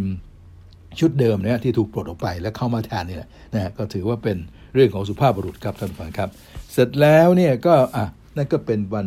เสาร์นะครับที่เป็นเบื้องหลังของพรีเมียร์ลีกครับของอื่นๆก็คงจะไม่มีเบื้องหลังอะไรนะครับ ในเรื่องของมาคืนวันอาทิตย์มาดูสักนิดหนึ่งว่าคู่ของเชลซีกับแมนยูนะท่านผู้ฟังครับ ซึ่งเป็นคู่ที่รอคอย มาดึกไปนิดนึงจ่าแฉงก็ยอมรับว่าก็เลยแหมยอมยอมรับว่า ดูบ้างหลับหลับบ้างตื่นตื่นบ้างนะฮะตื่นมาก็ดูครับดูแล้วเนี่ยก็พบว่าจริง ๆ แล้วเนี่ยทางด้านของแมนยูก็โดนโดยจาจาดอนซานโชนะครับเป็นคนยิงก่อนนะฮะท่านผู้ฟังครับในนาทีที่ 50 นะครับ ก็แต่เชลซีก็มาได้ลูกโทษในนาทีที่69 แล้วจอร์จินโยก็ตีเสมอได้นะครับก็ถือว่าเสมอกันไป 1 ประตูต่อศูนย์แต่ว่าดูในภาพรวมแล้วเท่าที่ดูอย่างหลับๆตื่นๆนะจ่าแฉ่งว่าเชลซีก็ยังเหนือกว่า แต่ยังทำประตูไม่ได้เท่านั้น แล้วก็แมนยูเนี่ยก็มีการคุมเกมที่ดีนะครับที่ดีมากนะครับการวางตัวเนี่ยซึ่งก็ปลดปรากฏว่าก็ยังเป็นของไมเคิลคาริกอยู่เหมือนเดิมนะทางด้านของโค้ชใหม่ที่ว่าจะมาเนี่ยยังไม่มากูราฟรังนิกยังไม่มา ทางด้านของคาริกก็ยังคนวางตัวไว้อย่างเดิมนะครับท่านผู้ชมครับ แล้วก็จัดได้ดีพอใช้โดยเฉพาะการเล่นกองกลางนะครับ แต่ว่าข้อสังเกตก็คือวันนี้ไม่มี คริสเตียโนโรนัลโดนะครับในช่วงแรกกว่าจะมาลงก็6 60 นาทีก็กว่าๆเข้าไปแล้วนะครับก็ลองดูว่าจะเป็นเพราะบาดเจ็บหรือเปล่าหรืออะไรแต่ละข่าวก็ไม่ได้บอกไว้นะฮะแต่ก็อย่างไรก็ตามนะครับก็ถือว่าเสมอไปอย่างยิงก่อนด้วยอย่างนี้นะก็อาจจะทำให้แมนยูนั้นมีกำลังใจมากขึ้นสำหรับทางด้านของส่วนไมเคิลคาริกนี่ก็จะเป็นการจัดทีมด้วยตัวเอง และเป็นการคุมทีมเป็นครั้งสุดท้ายละเพราะว่าเข้าใจว่าสัปดาห์หน้าเรื่องของ work permit ก็คงจะเสร็จ แล้วก็ราฟรังอีกครับ จากทางด้านของเยอรมัน ซึ่งไปอยู่กับที่มอสโกมานะฮะ ก็คงจะมาทำหน้าที่แทน จะดีจะเท็จจะจริงหรือไม่เหมือนอย่างที่คุยกันว่าแหมมีประวัติการที่ยอดเยี่ยมก็คงต้องติดตามกันไป แต่อาจารย์แชงก็พูดอยู่เสมอว่าในความดีของแต่ละคนเนี่ยมาถึงยุดหนึ่งมันก็แย่ไปเหมือนกัน ถ้าไม่ถ้าดีจริงทำไมยังอยู่เยอรมันต้องอยู่เยอรมัน แต่ก็ปรากฏว่าต้องไปอยู่ที่รัสเซีย นะก็มันก็ต้องมีจังช่วงจังหวะที่เขาดาวลงไปนะพอไปอยู่รัสเซียคนก็นึกถึงเออในสมัยเก่าๆ เคยเล่นดีนะ เป็นเป็นจอมยุทธคนหนึ่งของเยอรมันก็ถึงไปดึงมาแล้วก็มาบอกว่าโอ้ดี อย่างโน้อย่างนี้ครับ ก็ลองมาพิสูจน์กันนะครับ ว่าในสุดแล้วเนี่ยจะดีจริงหรือไม่อย่างไรนะครับ ท่านผู้ฟังนะฮะก็คงจะต้องติดตามกันต่อไปนะครับ แต่ว่าเมื่อคืนนี้ก็อย่างที่ข่าวบอกมานะครับ ที่เรานั่งแล้วก็บีบีซีมารายงานในตอนหลังว่ายังเป็นผลงานของไมเคิลคาร์ริก เต็มตัวเขาให้สัมภาษณ์เลยบอกว่าเขายังทำเต็มที่นะฮะทางด้านของรังนิกยังไม่ได้มีบทบาทอะไรทั้งสิ้นนะครับนั่นก็เป็นเรื่องที่ก็บีบีซีพยายามถามว่าที่โรนัลโดไม่ลงเนี่ยเป็นเพราะว่าทางด้านของราฟรังนิกส่งสัญญาณมาหรือเปล่าไมเคิลเขาเลยบอกไม่ไม่เกี่ยวเลย เขาดูแลเองทั้งหมดครับครับนั่นก็เป็นเบื้องหน้าเบื้องหลังนะครับท่านผู้ฟังสำหรับในเรื่องของฟุตบอล เราก็ให้ทางพรีเมียร์ลีกมากหน่อย อันอื่นๆนั้นก็ อย่างที่ว่าครับท่านฟังครับก็รอให้เจอคู่แข่งที่มันมันหน่อย หรือว่าหรือว่าคู่มันมันหรือว่าคู่ใหญ่ๆจริงๆ เราค่อยดูเบื้องหลังก็แล้วกันนะครับสำหรับลีกอื่นๆนะครับ ส่วนใหญ่เราก็จะให้เวลาสำหรับในเรื่องของพรีเมียร์ลีกให้มากกว่ากันครับท่านผู้ฟัง ก็เป็นอันว่าจบไปอีกหนึ่งสัปดาห์ และถ้าตรงนี้ปังไปดูกัน อันดับหนึ่งของพรีเมียร์ลีกนั้นก็เป็นเชลซีนะครับ30 คะแนน อันดับ 2 ก็เป็นแมนซิตี้29 คะแนน ตามกันอยู่ 1 นะฮะ อันดับ3ลิเวอร์พูล28 คะแนน ก็เรียกว่าตามเชลซี 2 ตามแมนซิแค่ 1 เท่านั้นสำหรับอันดับ3ลิเวอร์พูลนะครับ 4 ก็เป็นเวสต์แฮมครับ เวสต์แฮมนี่เท่าไหร่ 23 คะแนนครับ 5 อาร์เซนอลก็ 23 คะแนนเหมือนกัน 6 คือวูล์ฟครับ20 คะแนนนะครับ และ 7 ก็เป็นท็อตแนม 19 คะแนนเมื่อคืนไม่ได้แข่งนะฮะ และ 8 จึงจะเป็นแมนเชสเตอร์ยูไนเต็ดครับ 18 แต้มครับท่านผู้ฟัง ก็เป็นเรื่องของ พรีเมียร์ลีกนะครับ ส่วนลาลิกาสเปน อันดับ 1 คือเรอัลมาดริดครับ33 แต้ม อันดับ 2 ก็แอตเลติโกมาดริด29 แต้ม อันดับ 3 ก็เป็นเรอัลโซเซียดัดครับ29 แต้ม อันดับ 4 เซบีย่า28 แต้ม และอันดับ 5 คือเรอัลเบติส27 แต้ม อันดับ 7 ก็บาร์เซโลนา23 แต้มครับยังอยู่อันดับ 7 นะฮะ ตอนนี้ก็ค่อยๆไต่เต้าไปเรื่อย ให้กำลังใจสำหรับบาร์ซ่าครับ ส่วนบุนเดสลีกาของเยอรมัน บาเยิร์นก็ 31 แต้มเป็นที่ 1 อยู่ แต่ฉิวเฉียดนะครับ อันดับ 2 ดอร์ทมุนด์30 แต้มครับ ตามมาอยู่ 1 แต้ม อันดับ 3 คือไบเออร์เลเวอร์คูเซน24 แต้ม อันดับ 4 ไฟร์บวร์ก 22 แต้ม ส่วนอันดับ 5 คือฮอฟเฟนไฮม์ครับ 20 แต้มครับท่านผู้ฟัง อะ เขาข้ามไปที่กัลโช่เซเรียอานะครับสำหรับกัลโช่เซเรียอาตอนนี้นาโปลีก็ 35 แต้มนะครับ เอซีมิลานเนี่ยพอแพ้ไปหนหนึ่งก็เริ่มแพ้หนที่2เนี่ยก็เลยได้ 32 แต้มเป็นที่ 2 อินเตอร์มิลานก็ 31 แต้มเป็นที่ 3 ครับ ส่วนอตาลันตา 28 แต้มเป็นที่ 4 และที่ 5 คือโรม่าครับ25 แต้มครับ ส่วนลีกเอิงนั้น ปารีสก็ยังหายห่วงอยู่นะฮะ 40 แต้มนะครับท่านผู้ฟัง แลนด์28 แต้มเป็นที่ 2 นิสนะครับ26 แต้มเป็นที่ 3 มักเซย26 แต้มเป็นที่ 4 แล้วลอง 25 แต้มเป็นที่ 5 ครับท่านผู้ฟังครับนะครับเป็นทั้งหมดที่ผลของการแข่งขันเมื่อสัปดาห์ที่แล้วก็มาลงเอยกันที่ตาราง และนี่ก็คือภาพตารางรวมๆ พอเห็นว่าในแต่ละลีกนั้นเป็นอย่างไรกันบ้างนะครับ เอาละครับสำหรับวันนี้ก็คงจะไม่มีฟุตบอลเป็นวันพักผ่อนหย่อนใจกันได้1วัน มีอยู่คู่เดียวครับ เป็นของบอลลาลีกาสเปนโอซาซูนาเจอเอลเช่ตอนตีสามก็ถือว่าเป็นคู่เบาๆนะโอซาซูนาอยู่อันดับที่ 11 เอลเช่นั้นอยู่อันดับที่ 18 ก็มีถ่ายทอดนะแต่ว่าจะดูก็ได้ไม่ดูก็ได้กับจ่าแฉ่งก็แนะนำว่าเราดูกันมาเยอะแล้วจะนอนพักสักคืนหนึ่งก็ก็คงจะเรียกว่าได้กำลังใจจะได้จะได้มีกำลังมาดูในวันอื่นๆต่อไปครับ เอาละครับนี่คือเรื่องราวของฟุตบอลในสัปดาห์นี้ครับ ก็คงต้องหยุดพักนิดนึง แล้วเดี๋ยวเรามาคุยถึงเรื่องของคนชนคนหรือไม่การฟุตบอลกันต่อไป อีกสักครู่เดียวครับ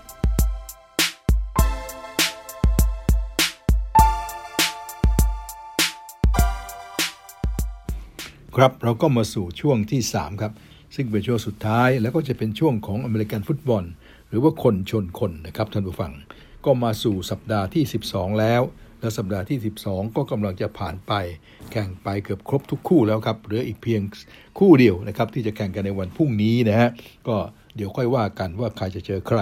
เราก็มาดูผลการแข่งขันนะครับ ตั้งแต่ย้อนกลับไปเมื่อวันศุกร์วัน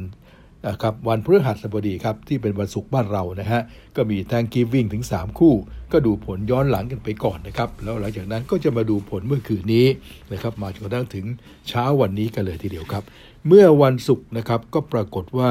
ความจริงเราก็รายงานกันไปพอสมควรแล้ว แต่ว่าก็ต้องย้อนเพื่อให้เห็นภาพนะครับ ระหว่างชิคาโกแบร์สกับดีทรอยต์ชิคาโกชนะ 16 ต่อ 14 นะครับแล้วในขณะคู่ถัดมา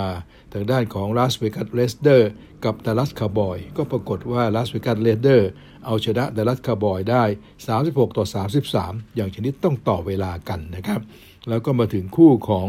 บัฟฟ a l o บิลนะครับกับนิวออร์ลีนส์เซนต์สก็ปรากฏว่าบัฟฟ a l o บิลเป็นฝ่ายชนะนิวออร์ลีนส์เซนต์สไป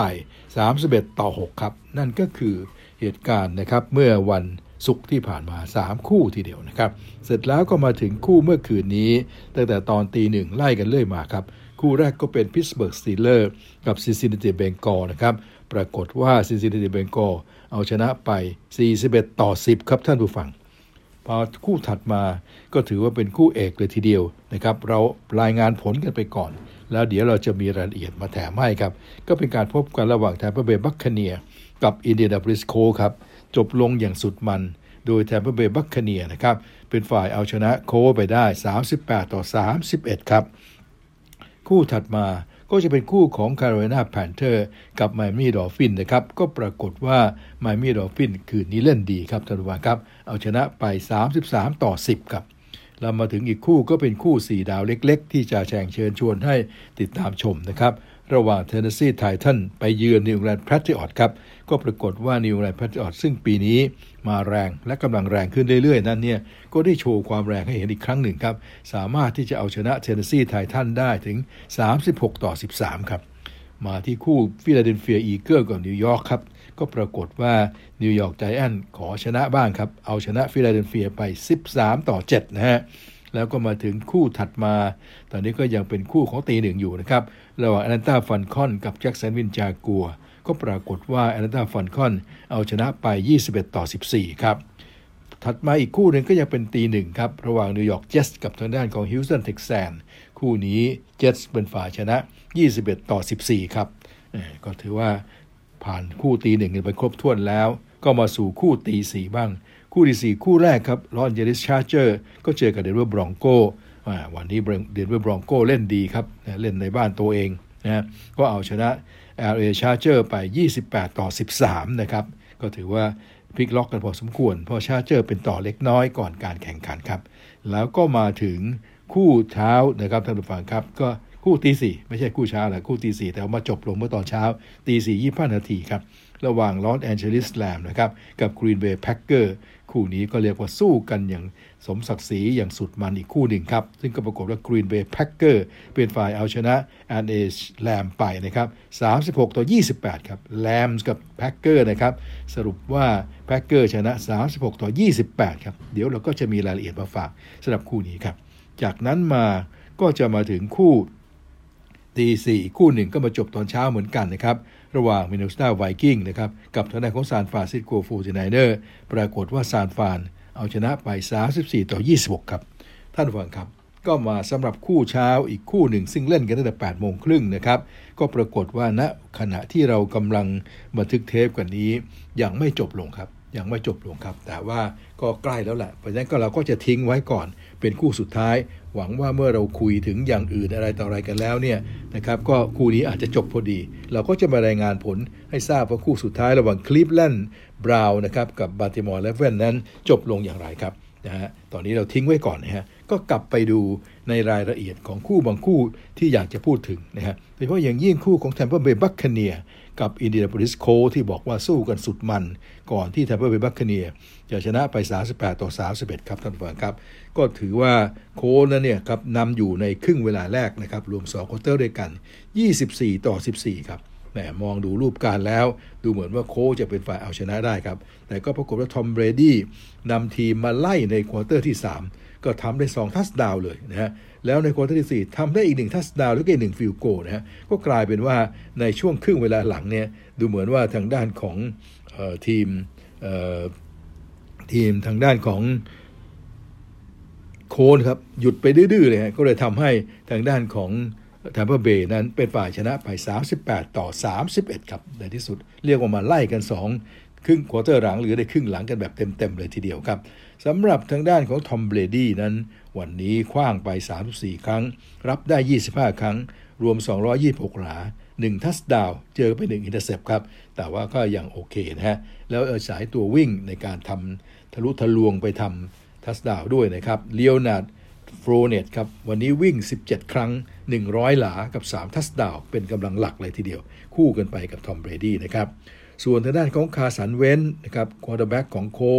ก็ขว้างไปถึง77 ครั้งครับ แต่รับได้ 44 ครั้งนะฮะ ก็ออกมาที่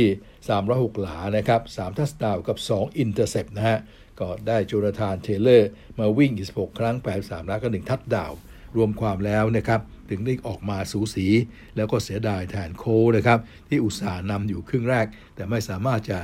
เอาเก็บชัยชนะไว้ได้ ก็ต้องเป็นฝ่ายพ่ายแพ้ให้กับ Tampa Bay ไป ตอนนี้ Tampa Bay Buccaneers ก็ชนะไปนะครับอีกหนึ่งครั้งสถิติก็เป็น 8 ต่อ 3 นะครับ และส่วนทางด้านของโคนั้นก็กลายเป็น 6 ต่อ 6 ครับ นี่คือคู่เอกคู่ที่ 1 นะครับ ส่วนคู่ที่สุดมันอันนี้คือคู่เอกคู่ที่1นะครับส่วนคู่ที่สุดมันลองลงมา ก็จะเป็นคู่เทนเนสซีไททันกับนิวอิงแลนด์แพทริออตนั่นเองก็เป็นคู่ที่จ่าแฉงเชิญชวนไว้ แล้วก็มีการถ่ายทอดด้วยนะครับเพียงแต่ว่าจ่าแฉงเองก็ไม่สามารถจะลุกขึ้นมาดูได้นะครับ เพราะตัวคู่นี้มากันตอนตีหนึ่งกำลังเรียกว่า โอ้โห ต้องหลับเอาแรงว่าเพิ่งจะดูฟุตบอลเตะกันมาเพิ่งจะดูในเรื่องของพรีเมียร์ลีกกันมานะครับท่านฟังครับ ก็ปรากฏว่าครึ่งแรกนั้นเนี่ยทางด้านของนิวอิงแลนด์นะครับนำอยู่ 16 ต่อ 13นะแล้วครึ่งหลังครับ ทีมนักรบได้โชว์ฟอร์มอัด Tennessee Titans เนี่ยถึงขนาดเกมศูนย์เลยครับท่านผู้ฟังครับนะฮะเกมศูนย์เลย ก็ในขณะที่ทีมรุกทำได้2 touchdown และได้อีกหนึ่งฟีโกด้วยนะครับ ก็เลยทำให้ได้แต้มมาอีก 20 แต้มครับ รวมแล้วเนี่ยทางด้านกอนิวแลนด์แพทริอตก็เลยชนะไป36ต่อ 13ครับแต่เรียกว่าเห็นไหมฮะครึ่งแรกนำอยู่แค่ 16ต่อ 13 ครึ่งหลังเนี่ยได้มา 20 แต้มเต็มๆ แล้วอีกฝ่ายหนึ่งนะครับคือทางฝ่ายของ ไททันซึ่งก็ได้ชื่อว่าทีมรับแข่งนะก็เจอทีมรับของนิวไรพัทติออดเนี่ยก็แสดงว่าNew England Patriots นั้นเหนือกว่าจริงๆครับในเรื่องของทีมรับอัดจนอยู่ถึงกับเกมศูนย์เลยในครึ่งหลังนะครับนั้นก็เลยทำให้ New England Patriots เนี่ยก็นำตั้งแต่ครึ่งแรกแล้วก็ชนะไป36 ต่อ 13 แต้ม อย่าลืมนะ 13 แต้มของ Tennessee Titans เนี่ยได้มาจากครึ่งแรกเท่านั้น2 quarter แรกครับ2 quarter หลังศูนย์เลยครับนี้เรามาดูกันว่า Mac Jones เป็นยังไง Mac Jones ดาวรุ่งนะครับที่ทางด้านของป๋า Bill Belichick ปั้นมาเนี่ยถือว่าใช้ได้ครับ ขว้าง 32 ครั้ง รับ 22 ครั้งออกมา 310 หลา 2 touchdown ครับท่านผู้ฟังครับ แล้วก็ไม่โดน intercept ด้วยนะฮะนอกจากนั้นก็ยังได้จากตัววิ่งนะครับ running back Damian Harris วิ่งได้อีกหนึ่ง touchdown ครับส่วน quarterback ของเทนของเทนเนสซีครับไรอันเทนเนฮิลครับขว้างไป 21 ครั้ง รับได้ 11 ครั้งแค่ 93 หลานะครับ กับ1 touchdownกับ1 intercept นะฮะท่านผู้ฟังครับ แต่ก็มีตัววิ่งนะครับดอนเทรลฮิลเลียสนะครับ วิ่ง 12 ครั้ง 131หลากับ1 touchdown มาช่วยเสริมนะครับ แต่อย่างไรก็ตามก็อย่างที่บอกครับ วันนี้แต่ละพระเอกอยู่ที่นิวอิงแลนด์ครับซึ่งมาอย่างชนิดแรงจริง ๆ แล้วก็ชนะไปได้ 36 ต่อ 13 ดังกล่าวนะครับ และจากชัยชนะตรงนั้นก็ทำให้ทางด้านของนิวอิงแลนด์แพทริออตตอนนี้เป็น 8 ต่อ 4 แล้วครับท่านผู้ฟัง และเทนเนสซีไททันก็เป็น 8 ต่อ 4 เหมือนกัน แต่ว่าอยู่คนละกลุ่มก็ไม่เป็นไรนะครับ ก็ถือว่าอยู่คนละกลุ่มกันไปนะครับก็เรียกว่าเป็นจ่าฝูงของแต่ละกลุ่มนะนี่คือคู่คู่ที่มาอีกหนึ่งคู่ครับ ส่วนคู่มันคู่ที่ 3 นั้น ก็เป็นการพบกันระหว่างแอลเอแรมกับทางด้านของกรีนเบย์แพ็กเกอร์ครับท่านผู้ฟังครับ คู่นี้ก็เจอกันตอนตีสี่นะครับ ซึ่งผลก็อย่างที่ปรากฏว่ากรีนเบย์ครับเป็นฝ่ายเอาชนะได้ 36 ต่อ 28 ครับ กรีนเบย์ชนะนะฮะกรีนเบย์นั้นก็ครึ่งแรกนำอยู่ 20 ต่อ 17 เท่านั้นนะครับ แต่ว่าพอ quarter ที่ 3 มาทำได้รวดเดียว 16 แต้มครับ ก็เลยหนีเป็น 36 ต่อ 17 ครับ ส่วนแรมมาเล่น quarter ที่ 4 ได้ดีพอสมควรไล่มา 11 แต้มครับ แต่ว่าไม่ทันก็จบเวลากันซะก่อนครับกรีนเบย์ก็เลยชนะไป 36 ต่อ 28 นะครับท่านฟัง ทางด้านของกรีนเบย์วันนี้ก็ได้แอรอนโรเจอร์ กลับมาอีกครั้งหนึ่งนะครับ ซึ่งปรากฏว่าเจ็บหัวแม่เท้านะก็แอรอนโรเจอร์เจ็บหัวแม่เท้าแล้วแทบจะไม่ได้ซ้อมเลยตลอดอในสัปดาห์ที่ผ่านมา แต่อาศัยว่าความคุ้นเคยกับเพื่อนร่วมทีมนะนะถึงแม้ว่าจะไม่ได้มาซ้อมทีม แต่อาจจะซ้อมพละกำลังอยู่บ้าง แล้วก็ออกมาเล่นด้วยกัน ก็เล่นได้ดีครับขว้างไป 45 ครั้ง รับได้ 28 ครั้งออกมา 307 หลา 2 touchdown ครับ แล้วไม่มี intercept เลยนะฮะในขณะที่ quarterback ของแรมนะครับแมทธิวสเตฟฟอร์ด ขว้าง 38 ครั้ง รับได้ 21 ครั้งออกมา 302 หลา กับ 3 touchdown กับ 1 intercept นะฮะ ก็ไม่สามารถที่จะไล่ทันได้ ก็จึงเป็นฝ่ายพ่ายแพ้ไป ก็ทำให้กรีนเบย์แพ็กเกอร์นะครับ ซึ่งตอนนี้ก็ไปลิ่วๆ อยู่เรื่อยๆ ครับท่านผู้ฟังครับ 3 ต่อ 6 นะฮะสามสิบหกนี่ก็เป็นสถิติ 9 ต่อ 3 แล้วสิ อืม สามสิบหกแต้มเลยนะเป็นสถิติ9ต่อ 3 แล้วส่วน LA 28 แต้มนั้นที่แพ้นั้นก็ 7 ต่อ 4 ไปนะครับท่านผู้ฟังครับ ก็แรมก็ยังต้องเหนื่อยอยู่นะครับ แต่จะต้องมาลุ้นกันต่อครับ เอาละครับ นี่ก็คือคู่ของเอกเอกต่างๆ อย่างที่ได้กราบเรียนกันไว้ครับ ก็มาถึงคู่สุดท้ายของวันนี้ คือคู่ของคลิปแลนด์กับบานติมอร์ครับท่านผู้ฟังครับ ก็คงจะไม่มีรายละเอียดอะไรกันมากมายนะครับ แต่ว่าขอสรุปผลกันก่อนกันละกันว่าในที่สุดแล้วผลก็ออกมาแล้ว ปรากฏว่าบันติมอร์เลเว่นครับเป็นฝ่ายเอาชนะคลิปแลนด์บาวได้ 16 ต่อ 10 นะครับ 16 ต่อ 10 เท่านั้นเองนะครับ ท่านผู้ฟัง โดยที่ทางด้านของรามาแจ็กสันนะครับคว้างไป 3-2 ครั้ง รับได้ 20 ครั้งออกมา 185 หลานะครับแต่ตัวเองนั้นวิ่งเอง 17 ครั้ง 63 หลาครับท่านผู้ฟังโอ้โห เป็นนักquarterback วิ่งซะด้วยครับสำหรับลามาร์แจ็กสัน ส่วนได้ทางด้านของเมย์ฟิลด์นะครับซึ่งเป็น quarterback ของ บราวนะครับท่านผู้ฟังครับเบเกอร์เมย์ฟิลด์นั้นขว้างไป 37 ครั้งรับ 18 ครั้งเองครับ ออกมา 247 หลากับ1ทัดดาวนะครับ แล้วสำหรับตัววิ่งก็วิ่งไม่ได้มากเท่าไหร่ ทางด้านของฮันต์นะฮะวิ่งไปแค่7ละ7ครั้งครับ 20 หลาเองนะครับเพราะฉะนั้นวันนี้เนี่ยแต้มก็ไม่ค่อยจะกระฉูดทั้งคู่ แต่ว่าในที่สุดแล้วบัลติมอร์เรเวนส์ก็เป็นฝ่ายชนะได้ 16 ต่อ 10 ครับท่านผู้ฟังครับ อืมก็ยินดีด้วยกับทางด้านของบัลติมอร์เรเวนส์นะ ทางด้านของบัลติมอร์วันนี้ ก็เลยกลายเป็น 8 ต่อ 3 ครับ ในขณะที่ทางด้านของคลีฟแลนด์บราวน์ก็กลายเป็น 6 ต่อ 6 ไปนะครับท่านผู้ฟังครับ นี่คือผลการแข่งขันวันนี้นะฮะส่วนวันพรุ่งนี้ก็จะมีอีกหนึ่งคู่ ก็เป็นคู่อาจจะเบาๆหน่อย หลายคนอาจจะถือว่าดูแล้วอาจจะไม่สนุกก็ได้ เพราะว่าเป็นคู่ที่อาจจะดูเหมือนว่าในการกะเก่งนั้น ก็จะเป็นทีมที่ไม่อาจจะไปผ่านรอบ2เลย แต่ว่าขึ้นชื่อว่าอเมริกันฟุตบอลนะถ้าเราไม่คิดอะไรมาก ก็ดูก็สนุกทุกคู่นะครับ จะเป็นการพบกันระหว่างซีโต้ซีฮอค3ต่อ7ครับ เจอกับวอชิงตัน4ต่อ6นะครับซึ่งหลายหลายหลายสำนักก็บอกว่าโอกาสที่ 2 ทีมนี้จะได้เข้ารอบปีนี้เนี่ยคงจะจะสูญแล้วนะคงเหนื่อยแล้วล่ะแต่ว่าเอาละ ก็ถือว่าเป็นการมาโชว์ฟอร์มมาสู้กัน ระหว่างซีโต้ซีฮอค3-7นะฮะกับทางด้านของวอชิงตัน4ต่อ6ครับท่านผู้ฟังพรุ่งนี้ เขาก็มองว่าวอชิงตันน่าจะเป็นฝ่ายเหนือกว่าสักแต้มเดียวเท่านั้นเองนะครับ ก็ติดตามดูชมกันได้ เวลาก็8นาฬิกา15นาทีครับ ก็เนื่องจากว่าเป็นคู่เบาๆจ่าแฉงก็คงจะไม่ลงรายละเอียดอะไรนอกจากจะแนะนำว่าพรุ่งนี้ก็ยังมีอีกหนึ่งคู่นะครับ เอาละครับ เราก็คงจะยังไม่ลงไปดูในรายละเอียดขอเก็บไว้พรุ่งนี้ว่า สำหรับชัยชนะต่างๆ ที่เกิดขึ้นในวันนี้ หรือการพ่ายแพ้ต่างๆ ที่เกิดขึ้นในวันนี้เนี่ยใน standing นั้นเป็นอย่างไร แข่งกันมากี่ครั้งแล้ว ในแต่ฐานการแต่ละกลุ่มนั้น จะเป็นอย่างไรก็เอาไว้พรุ่งนี้กันตามธรรมเนียมครับ ส่วนวันนี้นั้นก็เอาแต่พอปากหอมคอพอให้รู้ว่าผลการแข่งขันทั้งหมดที่ผ่านมา ก็ผลเป็นอย่างไร และก็สนุกสนานกันยังไงครับ โดยให้รายละเอียดเฉพาะบางคู่เท่านั้นนะครับท่านผู้ฟังเอาละครับ ก่อนที่เราจะ ร่ำลากันตรงนี้เนี่ยท่านผู้ฟังครับเอาของ college ซะหน่อยหนึ่งของมหาวิทยาลัยนะครับ ก็ปรากฏว่าอันดับหนึ่งนะครับมาได้จอร์เจียก็เป็นฝ่ายเอาชนะจอร์เจียเทคไป 45 ต่อ 0 อันดับ 2 นะครับ ทางด้านของโอไฮโอสเตทไปแพ้พลิกล็อกให้กับมหาลัยมิชิแกน 27 ต่อ 42 ครับ มิชิแกนอันดับ 5 นะครับ อันดับ 3 อลาบามา เอาชนะมหาลัยออเบิร์นไป 42 ต่อ 22 อย่างสนุกเลยทีเดียว ส่วนอันดับ 4 มหาลัยซินซินนาติครับ ก็เอาชนะอีสต์แคโรไลนาไป 35 ต่อ 13 ส่วนอันดับ 5 ข้ามไป เพราะมิชิแกนก็พลิกเอาชนะโอไฮโออย่างที่มาเรียนเมื่อกี้ ส่วนอันดับที่ 6 นั้นนอเทรอดามครับก็เอาชนะสแตนฟอร์ด 45 ต่อ 14 ครับ และส่วนอันดับที่ 7 นั้นโอคลาโฮมาครับเป็นฝ่ายเอาชนะโอคลาโฮมา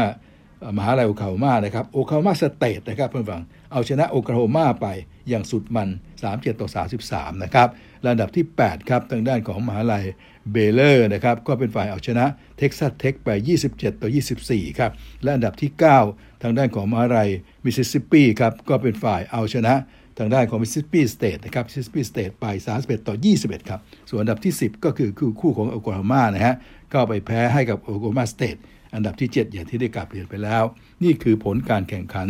ในประเภท college หรือประเภทมหาลัย ก็นำมาแถมไว้ด้วยนะครับท่านผู้ฟัง แล้วก็ ไหนจะแถมก็แถมอีกนิดหนึ่งนะครับคือแถมฟุตบอลไทยๆเราหน่อย เอาเรื่องของไทยลีกนะครับมาส่งท้ายกันแล้วกันสำหรับไทยลีกก็เมื่อวานกับเมื่อวันเสาร์ก็จบลงอย่างนี้ครับ วันเสาร์หนองบัวพิชญแพ้การท่าเรือ 0-1 นะครับเมืองทองยูไนเต็ดชนะนครราชสีมา 4-1 โปลิศเทโร ชนะเชียงใหม่นะครับ 1-0 ในขณะที่ขอนแก่นยูไนเต็ดก็ชนะสมุทรปราการ 1-0 ครับ ส่วนเมื่อวันวันอาทิตย์นั้นประจวบกับบีจีประทุมเสมอกัน 0-0 ครับ ชลบุรีชนะราชบุรี 3-0 นะครับ และสุพรรณบุรีก็เอาชนะบางกอกยูไนเต็ดไป2-0นะฮะก็ถือว่าพลิกล็อกนะฮะคู่นี้ แล้วก็เชียงรายยูไนเต็ดกับแพ้บุรีรัมย์0ต่อ 1 นะครับ และเมื่อดูสถิติกันแล้ว ตอนนี้ในตารางบุรีรัมย์ก็ยังเป็นที่ 1 32 แต้มนะครับ ส่วนทรูแบงคอก32 แต้มเป็นที่ 2 ครับ ประตูได้เสีย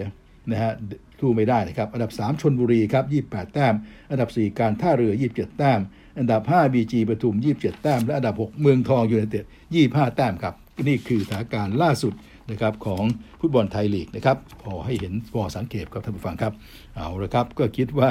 ครบถ้วนกระบวนความแล้วทั้งบอลนอกบอลในนะครับ ก็ถือได้ว่าเราก็ติดตามกันอย่างสนุกสนานพอสมควรนะครับสำหรับเมื่อช่วงของวันหยุดสุดสัปดาห์ที่ผ่านมาจ่าแฉงก็รวบรวมมาก็เกือบครบแล้วฮะ ดูเองนี่ก็เยอะนะก็ต้องถือว่าดูแล้วก็มีความสุขมีความเพลิดเพลินนะครับ ได้อะไรมาก็มาฝากกันอย่างนี้แหละครับ ก็คงจะต้องติดตามกันไปเรื่อยๆ ส่วนวันนี้อย่างที่บอกครับก็ไม่มีฟุตบอลอะไรดู มีฟุตบอลของสเปนคู่เดียวก็เป็นคู่เบาๆด้วย ก็จะดูก็ได้ไม่ดูก็ได้เพราะนั้นก็จะจะพักผ่อนนอนหลับกันสักวันหนึ่งก็ไม่เป็นไรนะครับ เอาละครับ พบกันใหม่วันพรุ่งนี้ครับ สวัสดีครับ สำหรับใครที่ไม่อยากพลาดสนทนากับจ่าแฉ่งแบบไม่ไม่สดๆ ฝากกดไลค์ กดแชร์ กด Subscribe และกดกระดิ่งแจ้งเตือนด้วยนะครับ และสามารถติดตามความเคลื่อนไหวได้ทาง Facebook และ YouTube แค่เพียงพิมพ์คำว่าซูมซอกแซก ฝากด้วยนะครับ